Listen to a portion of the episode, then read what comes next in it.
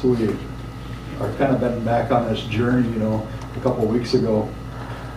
Oh, it was one of the first weeks in January. The Lord kind of spoke to me and He said it's harvest season. Amen. Okay? We've kind of been walking through this journey, what that looks like. What, what does it look like, the harvest? You know, I, I touched base about it. It was confirmed by more than one witness that this, this is a season that we're walking into, this season of harvest. Um, but the Lord quickly know we're talking about souls at that time. We're talking about people being won to the gospel, people being brought into the kingdom of God. But the Lord quickly reminded me sometimes the harvest is just receiving what He has for you at the time. Mm.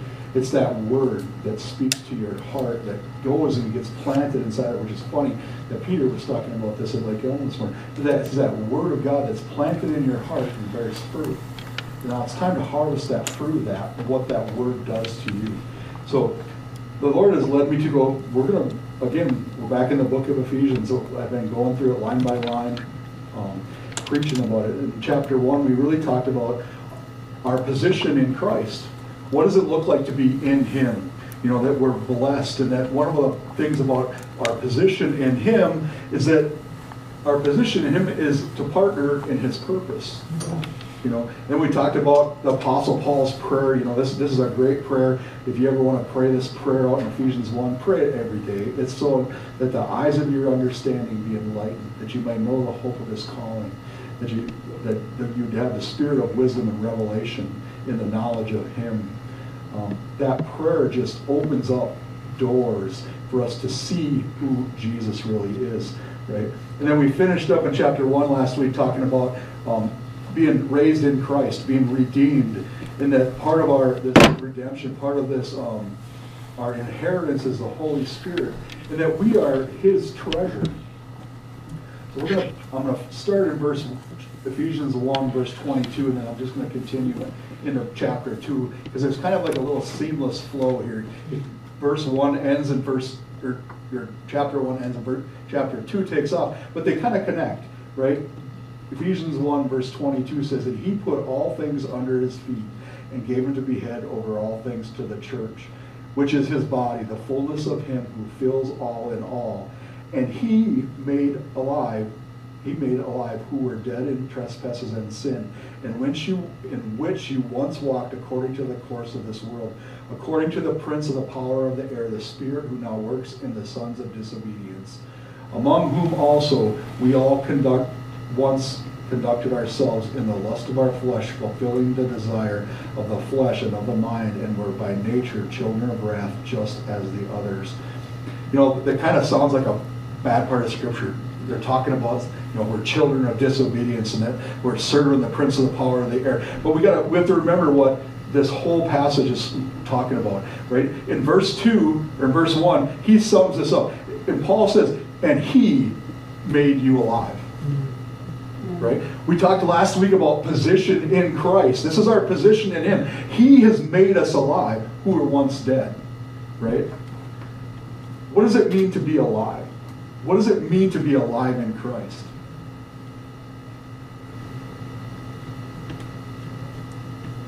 Well, alive is the opposite of dead, mm-hmm. right? So if you're dead, that means you're not alive.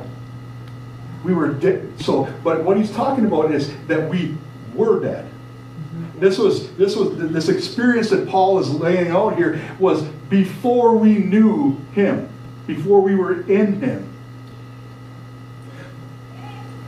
Paul tells us in this that we were dead. But I want to contrast some things here. I want to have, have us look at this. Paul tells us what it looks like to be dead, but in other parts of Scripture, it tells us what it looks like to be alive. Paul tells us that we, how we were dead, and I want to contrast it with what our true position is in Him.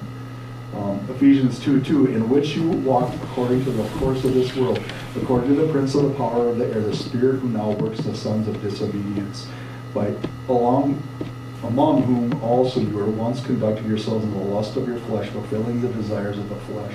You know, I, I, I, need, I need you to um, understand, I'm not going to finish that verse, but at the end of it, it says, um, excuse me. it says by nature. Right? I want you to notice this one thing that it, it's pertaining that pertains to the statement that this was our nature before we knew Christ. This is not who we are now. Right? This was this was the old man that before we were born again, before we were saved, this is what Paul's talking about. This isn't our position now. That we don't we don't have anything to do with this. Um, it was our nature, and it, the reason it was our nature isn't because of what we did. Right? Romans 5:12 says, "Therefore just as the one man through one man sin entered the world and death through sin, and thus death separate, spread to all men because of all sin." Right? This was this this nature was brought on by Adam. Mm-hmm. So we're not born into this nature. But remember we, we we've been talking about this for the last 3 weeks. I love buts. But God, but but Jesus, but, right? Because it changes your whole mindset. We read a little bit farther in Romans, Romans 5:17 says, For if by one man, one man's offense, death reigned through the one, much more those who received abundance of grace and the gift of righteousness will reign in life through the one, Jesus Christ. Right? It's Adam sinned, but Jesus mm-hmm. didn't. We, we, we, we make a differentiate through Adam, sin entered. Through Jesus Christ, life entered. You know, remember it says, He made us alive. It's because of what Jesus did on the cross. He did the work. We get the benefit. Amen.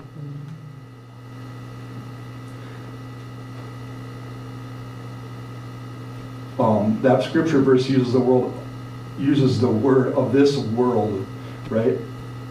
The prince of the powers of this world. This is a picture of dead. The world is ruled by some by someone else. It's not ruled by Jesus. When they make this reference here, they're talking about the prince of the power of the air, which is in reference to Satan. But again, we see but God. But God in verse 4. But God made us alive. Colossians 1, verse 13 says, He has delivered us from the powers of darkness and conveyed us into the kingdom of the Son of His love. Right? You know, they talk, they're talking about the prince of the power of the air, which are the reference again is Satan. But God has now transformed us from the kingdom of darkness, the kingdom that's ruled by Satan, into the kingdom of the Son of His love. Right? We no longer belong in this world we belong in a different world. We are in the world, but we're not part of the That's world. Right. We're called to be to, to go alongside those that are in the world and bring them into the other kingdom. Yeah. This is the harvest. Paul talks about sons of di- disobedience, you know, and I can, I have a, you know, I, I got to be careful. I don't want to throw my brother under the bus, but. My brother was a son of disobedience. If you told him the right way to do something, he would do it a different way just to prove you wrong, and then he'd probably fail at it. But it didn't matter what you told him, he was always going to do something different. That's just the way he was. And I, sometimes I think that's the way he still is. But um, he, Paul gives us a glimpse of what this looks like in Colossians chapter 3.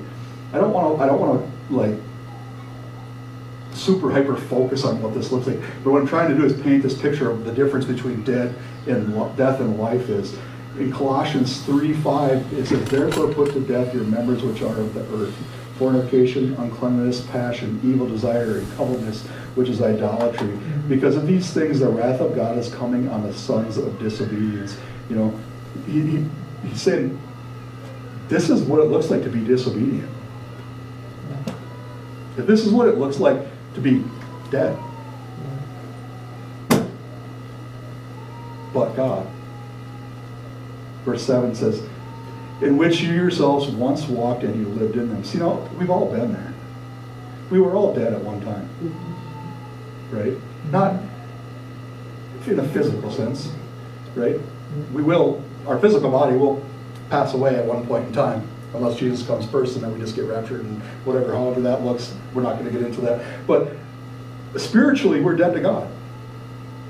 right? I'm not saying he didn't love you, but we weren't alive. We weren't in him.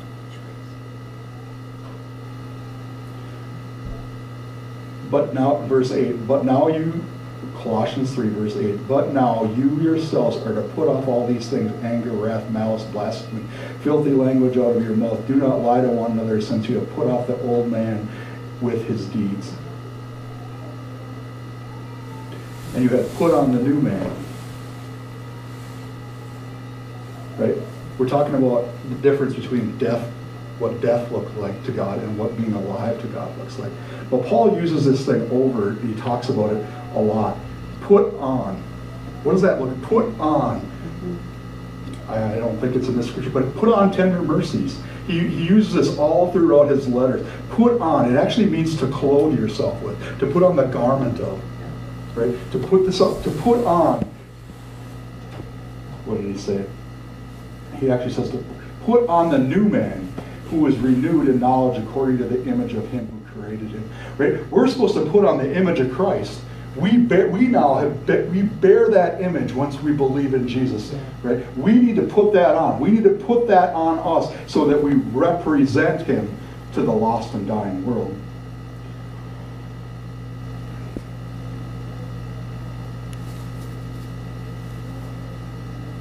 We need to, and I, I know that's why back in Ephesians 1, Paul says that you he prays for the spirit of wisdom and revelation in the knowledge of Him so that we understand what Him looks like. So we know what to put on. Colossians 3 says, 11, or just to continue, where there is neither Greek nor Jew, circumcised nor uncircumcised, barbarian, Scythian, slave or free, but Christ is all in all. Verse 12, therefore, as the elect of God, holy and beloved, put on tender mercies. I knew I was read it somewhere. put on Put on tender mercies, kindness, humility, meekness, long suffering, bearing with one another, and forgiving one another. If anyone has a complaint against another, even as Christ forgave you, so you must also do. I jumped way ahead of my sermon, so that's okay. But put it on. Put on, take off the old ways and put on the new ones. Put on the new man. Mm-hmm. But I love this verse 14. This is, the, this is my favorite part of this whole message. But above all these things, put on love, mm-hmm. which is the bond of perfection. Right? If, if I can teach you anything, and if I can share with you anything, if you're putting on love, people are going to see love. If my coat speaks love, and my shirt speaks love, and my pants speak love, right? What I'm putting on speaks love, people are going to notice it and they're going to see it. Yeah. Right? The same way is if you put on all the other stuff that we talked about, we're not gonna go back and revisit. People see the outside, and I hate, I hate to say that way, but people see the outside, right? Now, we as believers know that there's an internal part of us too, mm-hmm. the spirit side, but people that are unsaved, they see that outside. They know what love looks like. Mm-hmm. They don't know it properly. Right. But First Peter 4 8 kind of reiterates this. It says, and above all things, have fervent love for one another, for love will cover a multitude of sins. You know, when you wear that coat of love, sometimes that, that little thing that you did wrong last week that's kind of eating at you inside, it's covered up. Love hides that stuff. You know, we, we but it's His love, right? Because of His love for us. I'm uh, going somewhere with this, so bear with me. But I know this is a lot to grasp. I love to teach it, but I've really come to my in in my walk, in my time with the Lord, in my time in the world to. I can stand up here and tell you what to do. I can tell you, put on this, take this up, put on this, do this, do that, do this, do this, right? But yeah, exactly. But God. um, but I've learned that if I can tell you the why mm-hmm. behind it, and the how, it's a lot more people, right? Yeah.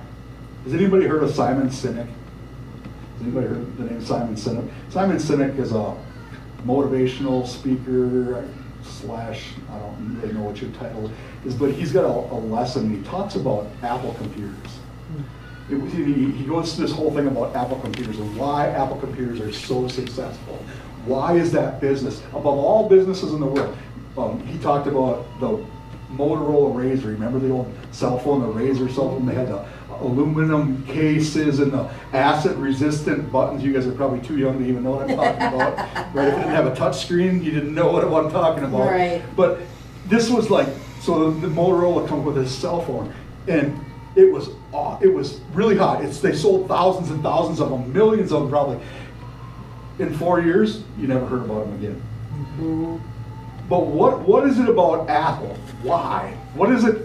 How come they're so successful? And how can they keep going forward? Right? Listen to what he says. Your why is your central belief. It is a concept that motivates you to get out of bed in the morning. In terms of an organization, it is the reason you're in business. According to Simon Sinek, Apple does this extremely well, and it's the key to Apple's success right? Instead of having the what and the how lead us, it's the why. The why is our vision. And- this is why Apple's so successful, because they don't have a vision to make a neat cell phone.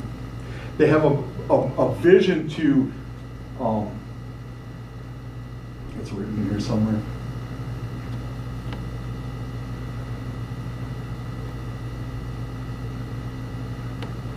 Like I said, I didn't put it here, I'll have to just explain it. Um, it. It's basically, their vision is to, through technology, I'm not gonna say it right, so anyhow, the why behind what they do is more important to them, to the how. But the why gets them to understand the how and the what, the how and the what, right? Does that make sense? Do I Yeah. make it sense to you? The why is the vision, it's motivated behind your, your service or product, it's the mission that you stand for. This is from that article I read.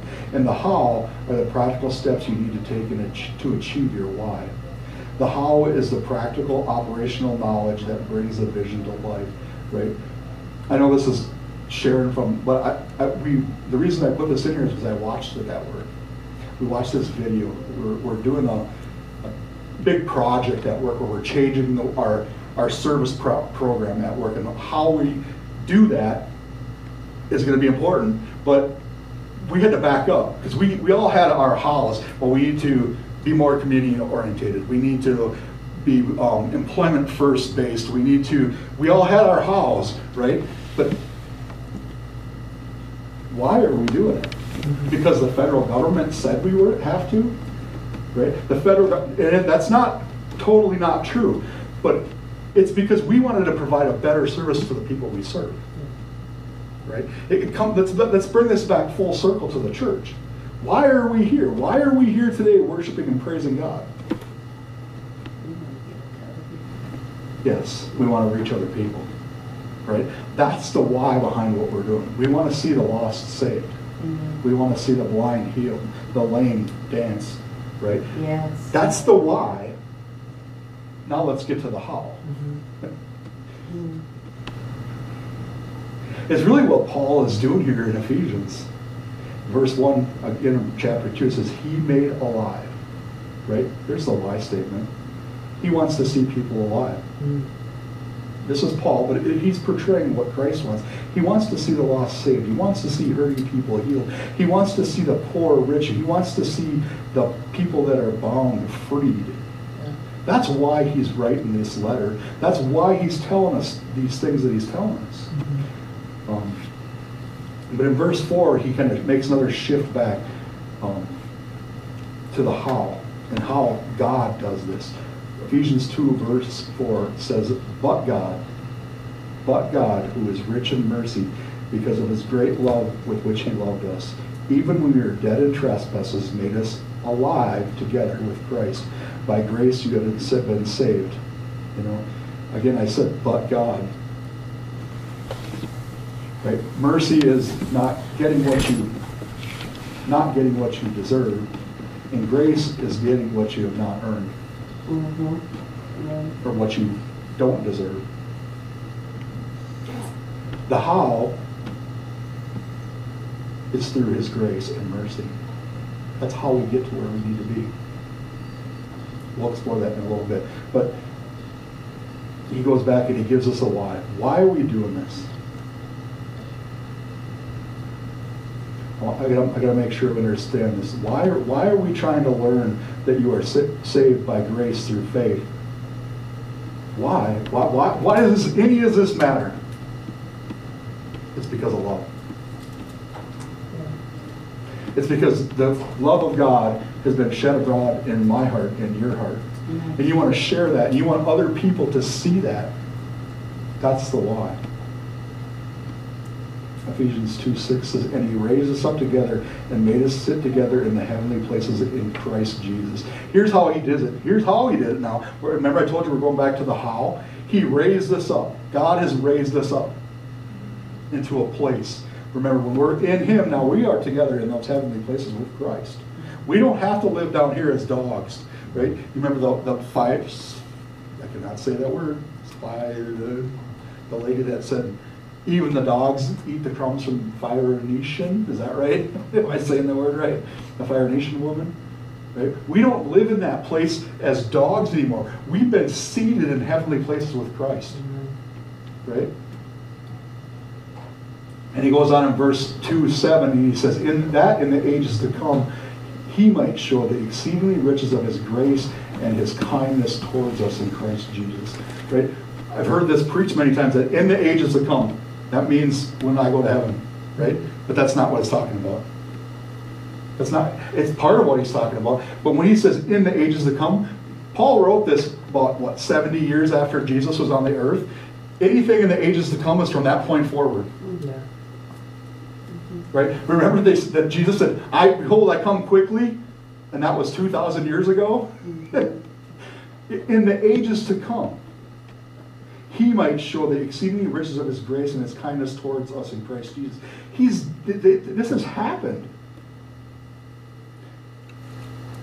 And they really come, if you really want to think about it, those ages to come really started after the resurrection of Jesus. After he died on the cross, was crucified, was buried, and rose from the dead. Those are the ages to come. They're not some future thing that we're looking for. It really is our, again, our position that God put us in. It's in that position, in the resurrection. And that, that the ages to come to see the exceedingly riches of his grace.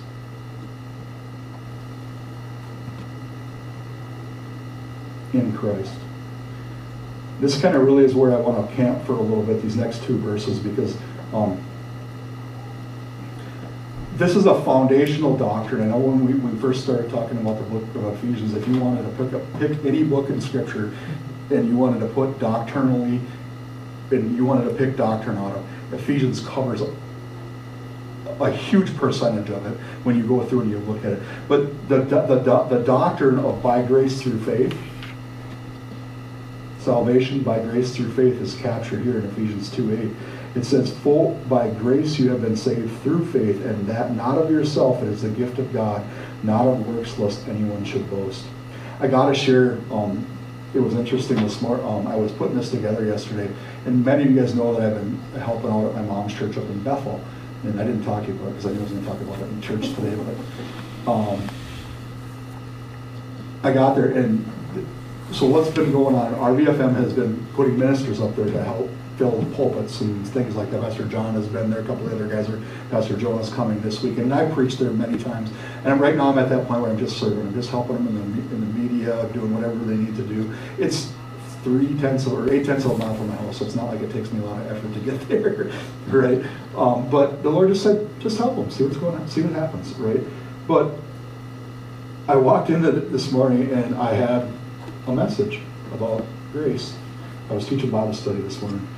And it's funny because I started the, the, the, minister that was preaching today was not part of our fellowship, never met the guy before, never, I didn't even know his name until I walked in the building. And I read Ephesians 2, 8, and 9. And he goes, and he just put his head down and shook his head and he goes, Really? And I said, Oh yeah, really. Why? And he goes, Because I'm preaching on Ephesians 2, 1 through 10.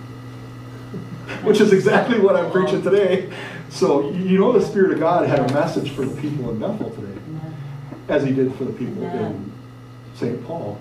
But um, we went through this, I'll, we'll talk about this when I get to that point, but I, I just needed to share that because obviously the kingdom of God needs to hear something about Ephesians today.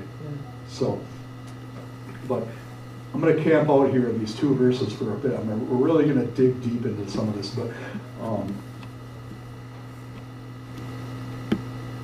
a few weeks ago, I shared, again, and I, again, I shared this morning about the- being the season of harvest.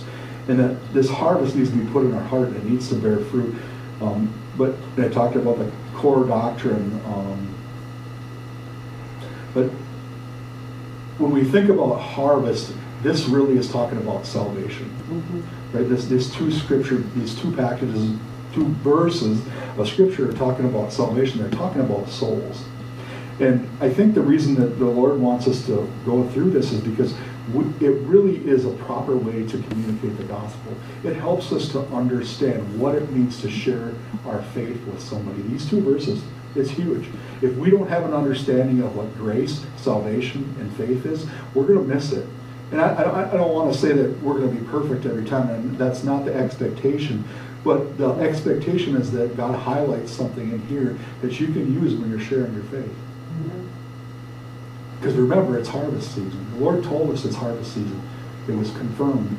There's no doubt in my mind, right? But where is everybody?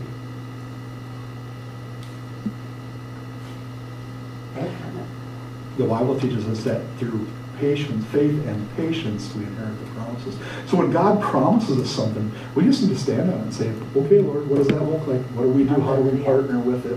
Where do we move forward? And I'm saying this, I'm not discouraged at all, because I know what God said. But I know people that have, well, how many people do you have coming on Sunday? Four? Five? Seven? It doesn't make a difference. Right.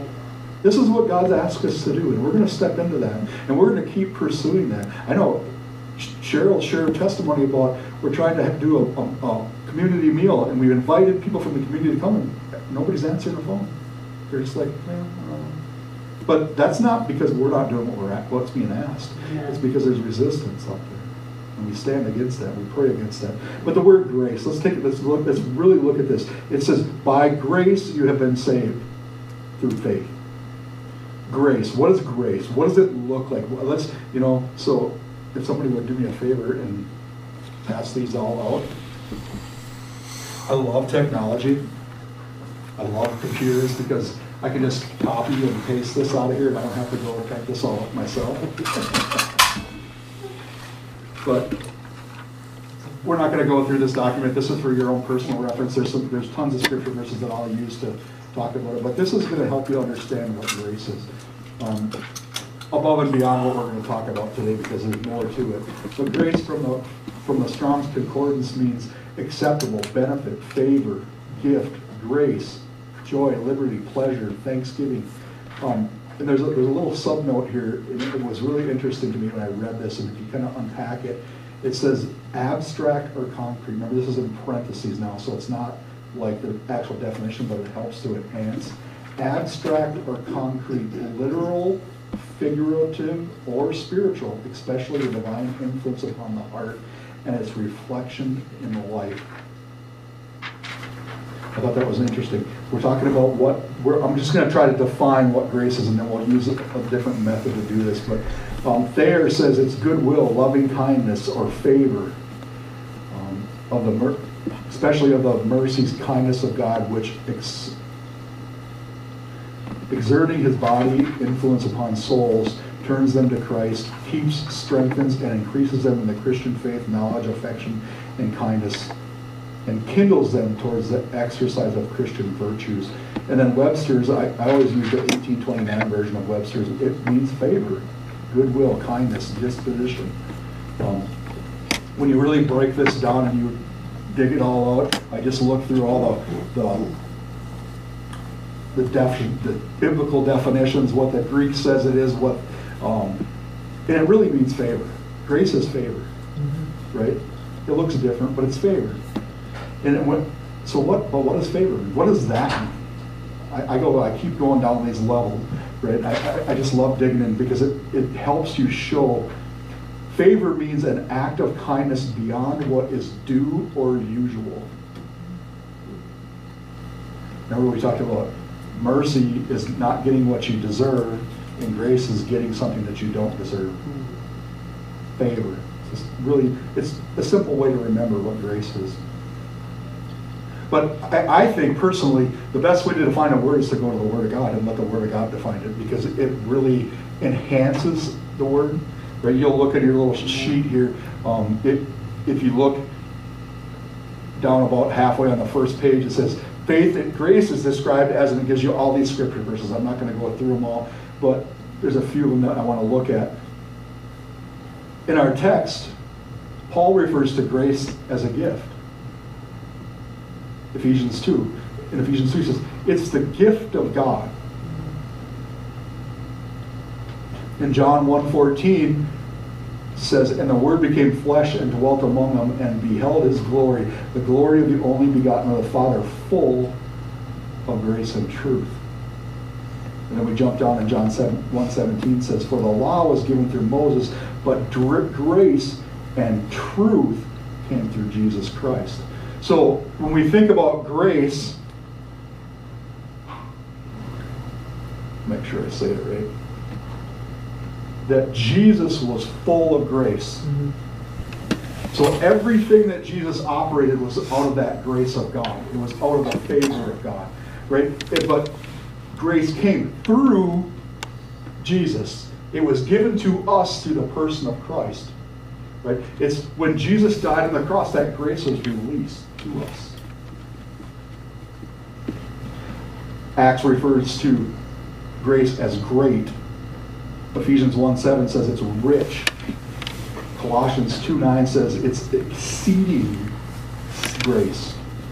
1 Peter 4 says it's the manifold grace, the many faceted grace. Um, does anybody know what a manifold is? Have you ever seen a manifold for a car? Where it's exhaust manifold, it's got four ports and they kind of all tunnel together. But it, it's, it's, it's one leading to many. The word grace is more than just one thing. It can look, you can have grace to, te- to teach, you can have grace to preach, you can have grace to raise people from the dead. You can have grace, but the grace for what they're talking about in this in this passage of scripture is the grace for salvation. It's the grace for forgiveness of sin, because that's where what leads you to salvation. That that's what that lets you to have that relationship with God. I want to move on and I want to ask this question. What is this grace for? I guess we just answered it. I'm getting way ahead shooting all my questions before I get to them. What, what is it for? What is this grace of God for? It's for salvation. What's the purpose of it? It's for salvation. Why is it so important that we need to understand it? Why is it so important that we understand what grace is? You can answer me. You don't have to be quiet. Okay. It's because God wants to see people from dead to alive. Right? His whole purpose is to bring us from the kingdom of darkness to the kingdom of his dear son. Right? Once we're in this kingdom, all the rules change. Right? That grace that God gives us, that God pours out us through his son Jesus Christ, is to get us to that place where we're now in the kingdom of God, that we're born again. We're filled with the Holy Spirit.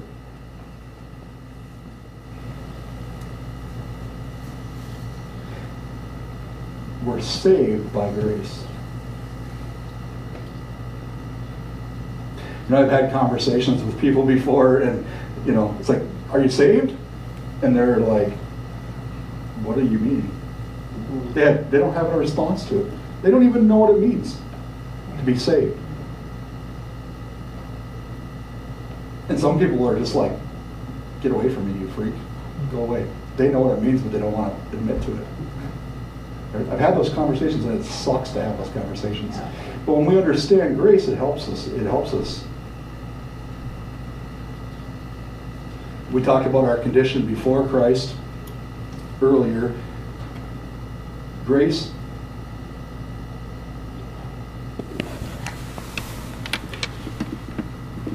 we once were lost, right? This, this was our position before Christ. We were lost. We were in bondage. We were sick. Um, it's, all, it's, it's often referred to as the unregenerated condition. Um, but when you look at the word saved, it changed. This, this, this is, this was like very uh, eye-opening to me when I've discovered this, not recently, but um, what does it mean to be saved? Right? It, it, it's okay, God gives you a gift, but what is that gift for? That gift is for salvation. We're, that's what we're talking about today. I know we can go down many, many, many paths with that. But the gift, the gift, the gift of grace that God has poured out through Jesus Christ right now is the gift of salvation. But what does it look like? What does it mean to be saved? Is it, you know, I asked the question, people don't know. They're like, I don't know what you're talking about. What you talking about with us? Isn't that like a movie quote or something? Sorry, I'm trying to be funny. Um, what does it mean? Well, let's go look. Fancy I asked that question. Uh, the Greek word for sal- saved or salvation um, is the word sozo. And it's trans- and it means, the definition means to save, that is, deliver or protect, to heal, to preserve, to save, to do well, to be whole. Right? It's not just deliverance from sin as we all think about salvation. You talk to a lot of denom- um, people that believe it's like, well, I'm going to heaven, that's what it means to be saved, right? That's partial truth. Right. It's not all the truth. Thayer writes it this way. He says, to save, to keep safe and sound, to rescue from danger or destruction. Um, to save a suffering one, one suffering from disease, to make well, to heal, restore, to health, to, to persevere, one who is in danger of destruction, to save or rescue, to save in a technical biblical sense, to deliver from the penalties of a Messianic judgment. judgment. I thought that was really interesting. We're actually, when we are saved, when we, when we are saved by grace, we are delivered from the penalties Mm, of the law. We're not under the curse anymore. To save from the evils which obstruct the reception of the Messianic promises. That was interesting.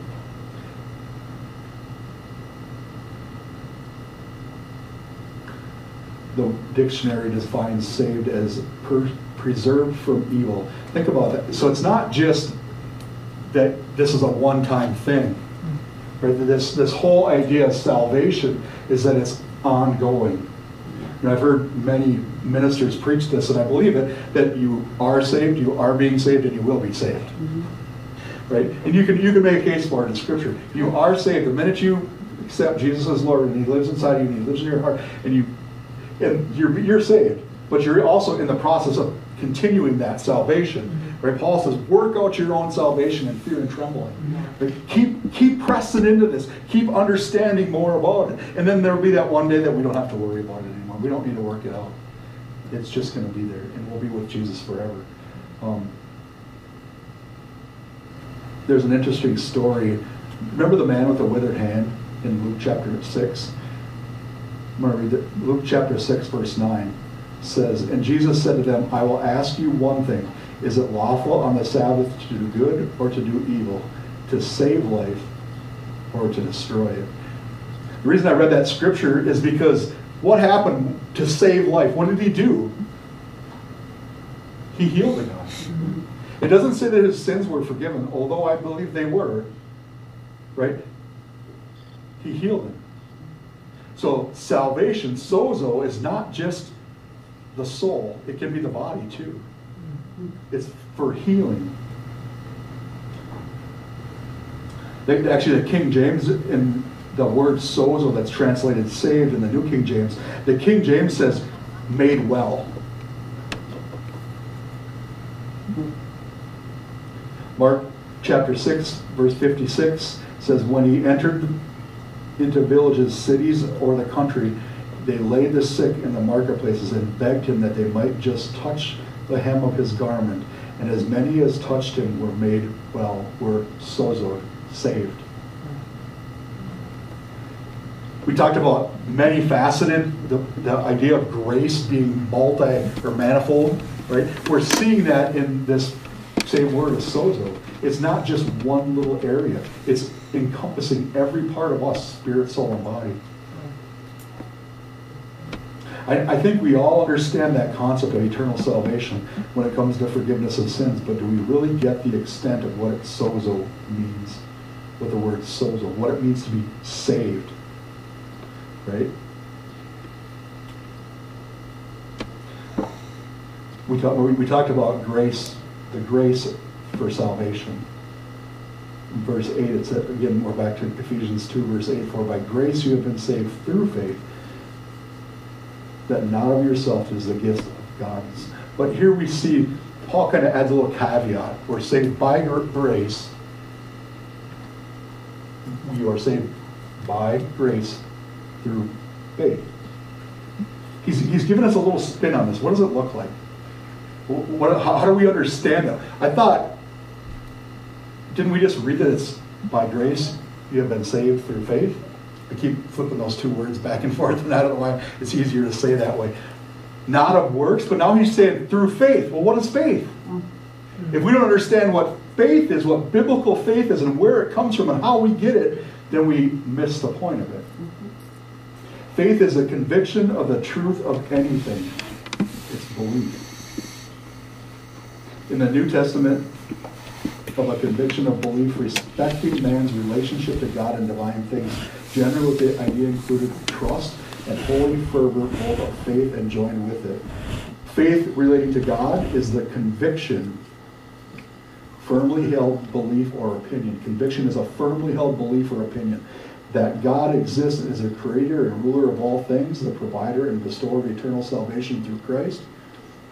Um, relating to Christ, a strong and welcome, here's that word again, conviction, a firmly held belief or opinion that Jesus is the Messiah, through whom we obtain eternal salvation in the kingdom of God.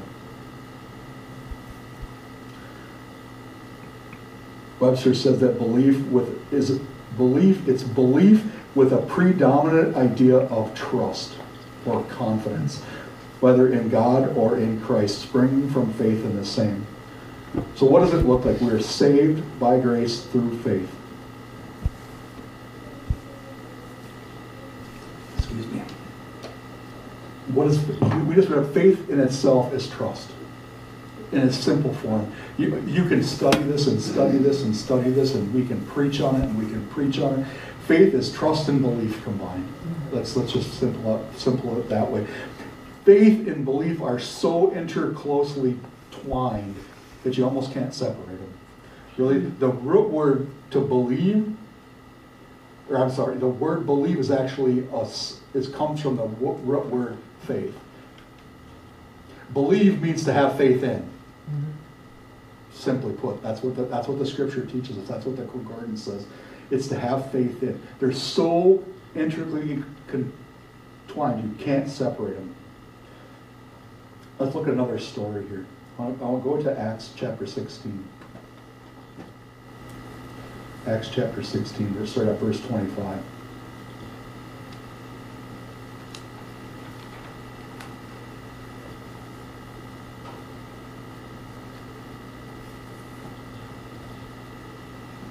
Acts chapter 16, verse 25, it says this. It says, But at midnight, Paul and Silas were praying and singing hymns to God, and the prisoners were listening to them. Suddenly there was a great earthquake so that the foundation of the prison were shaken, and immediately all the doors were open and everyone's chains were loosed. And the keeper of the prison, awake from sleep and seeing the prison doors open, supposing the prisoners had fled, drew his sword and was about to kill himself. But Paul called with a, with a loud voice, saying, Do not harm yourself, for we are all here. Then he called for a light and ran in and fell down trembling before Paul and Silas. And he brought them out and said, Sirs, what must I do hmm. to be saved? Right? This miracle happens, and we didn't read the whole part of the story, but the big prison's shaken, the, the doors are all opened up, and Paul and guys just hang out in prison. They didn't run out and leave. I think it's awesome. I'd have been like, I'm out here as fast as I could go. Hmm. Right? But he's like, they're like, yeah, whatever, we'll figure it out. But the jailer comes and says, What must I do to be saved? What did Paul answer? Paul answers him in verse 31. He says, So they said, believe. Right? Now, that, that word is, um, I'm sorry, I didn't say the Greek word. It's the same word as translated as faith. Believe on the Lord Jesus Christ, and you will be saved, you and your household. Right? I, I want you, remember we were talking about what faith looks like. Faith looks like belief. If we, if it's works, salvation-based faith is trust. It's built on belief. It's believing that Jesus is the Messiah and that He is the Son of God and that He died for the rest. Of, it doesn't. It doesn't mean the other. There's other sides of faith that we can get into, and we're not going there today because faith does promote works. But in this instance, when they're talking about salvation, there's no work behind it. I want you to notice a few things about Paul and them guys. Paul didn't tell them that, hey, you know what? Um, read John chapter 1, verse and through John chapter 17. And when you find Jesus in there, underline him in your Bible, and then we'll come back and we'll talk about it next week. He didn't tell you to. I'm gonna I'm gonna step on some toes today, but he didn't tell you to go say a prayer. Mm-hmm. I'm not discounting prayer, and I'm not discounting reading the Word, but you have to understand my heart here. He didn't say if, if you pay your tithes, then you will be saved. Or if you get baptized in water, then you will be saved. He didn't say, give everything to the poor and then you can follow me and be saved. He said, believe. Mm-hmm. Have faith in Jesus.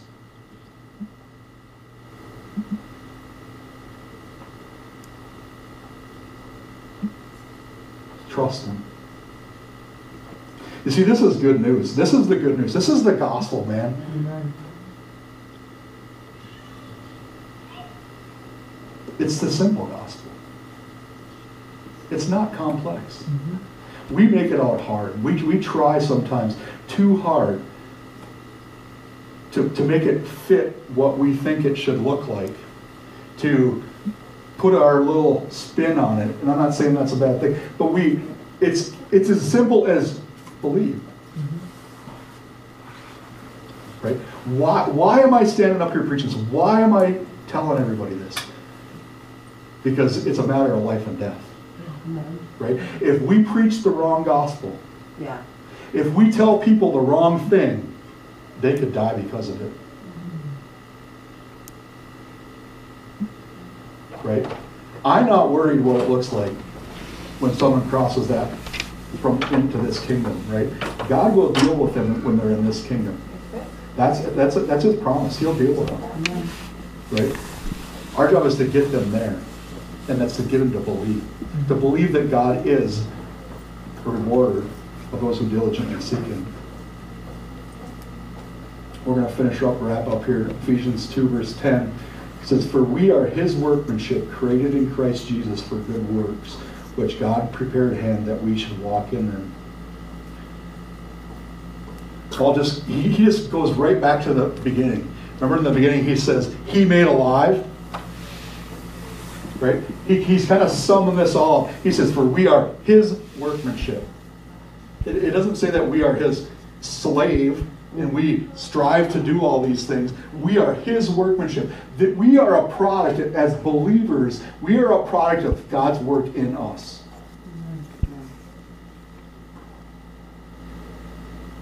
Our part, again, is to believe, to trust. And trust, some of that trust is just to believe that His grace is sufficient. Hallelujah.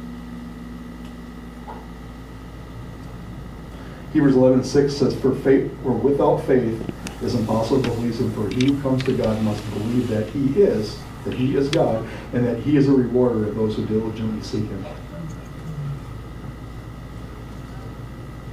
But faith worketh through love. We need to trust. We need to put our faith in him. We need to believe. That's the beginning of our journey, right? I, I'm, not, I'm not trying to paint a picture here, but that, that's the end. Yeah, that's the beginning. We start there. We start at a place where we receive what we need. And we keep moving in that direction. We just keep taking a step. And God says, okay, okay, okay. But we need to believe. We need to believe that He is who He says He is. He is the Messiah. He's the risen one. He's the Christ. He's Yahweh. He's, uh, we can go and list all the names of Jesus, right? And all the names of God. But we need to believe. We are saved by grace through faith. Not of works. It's that simple.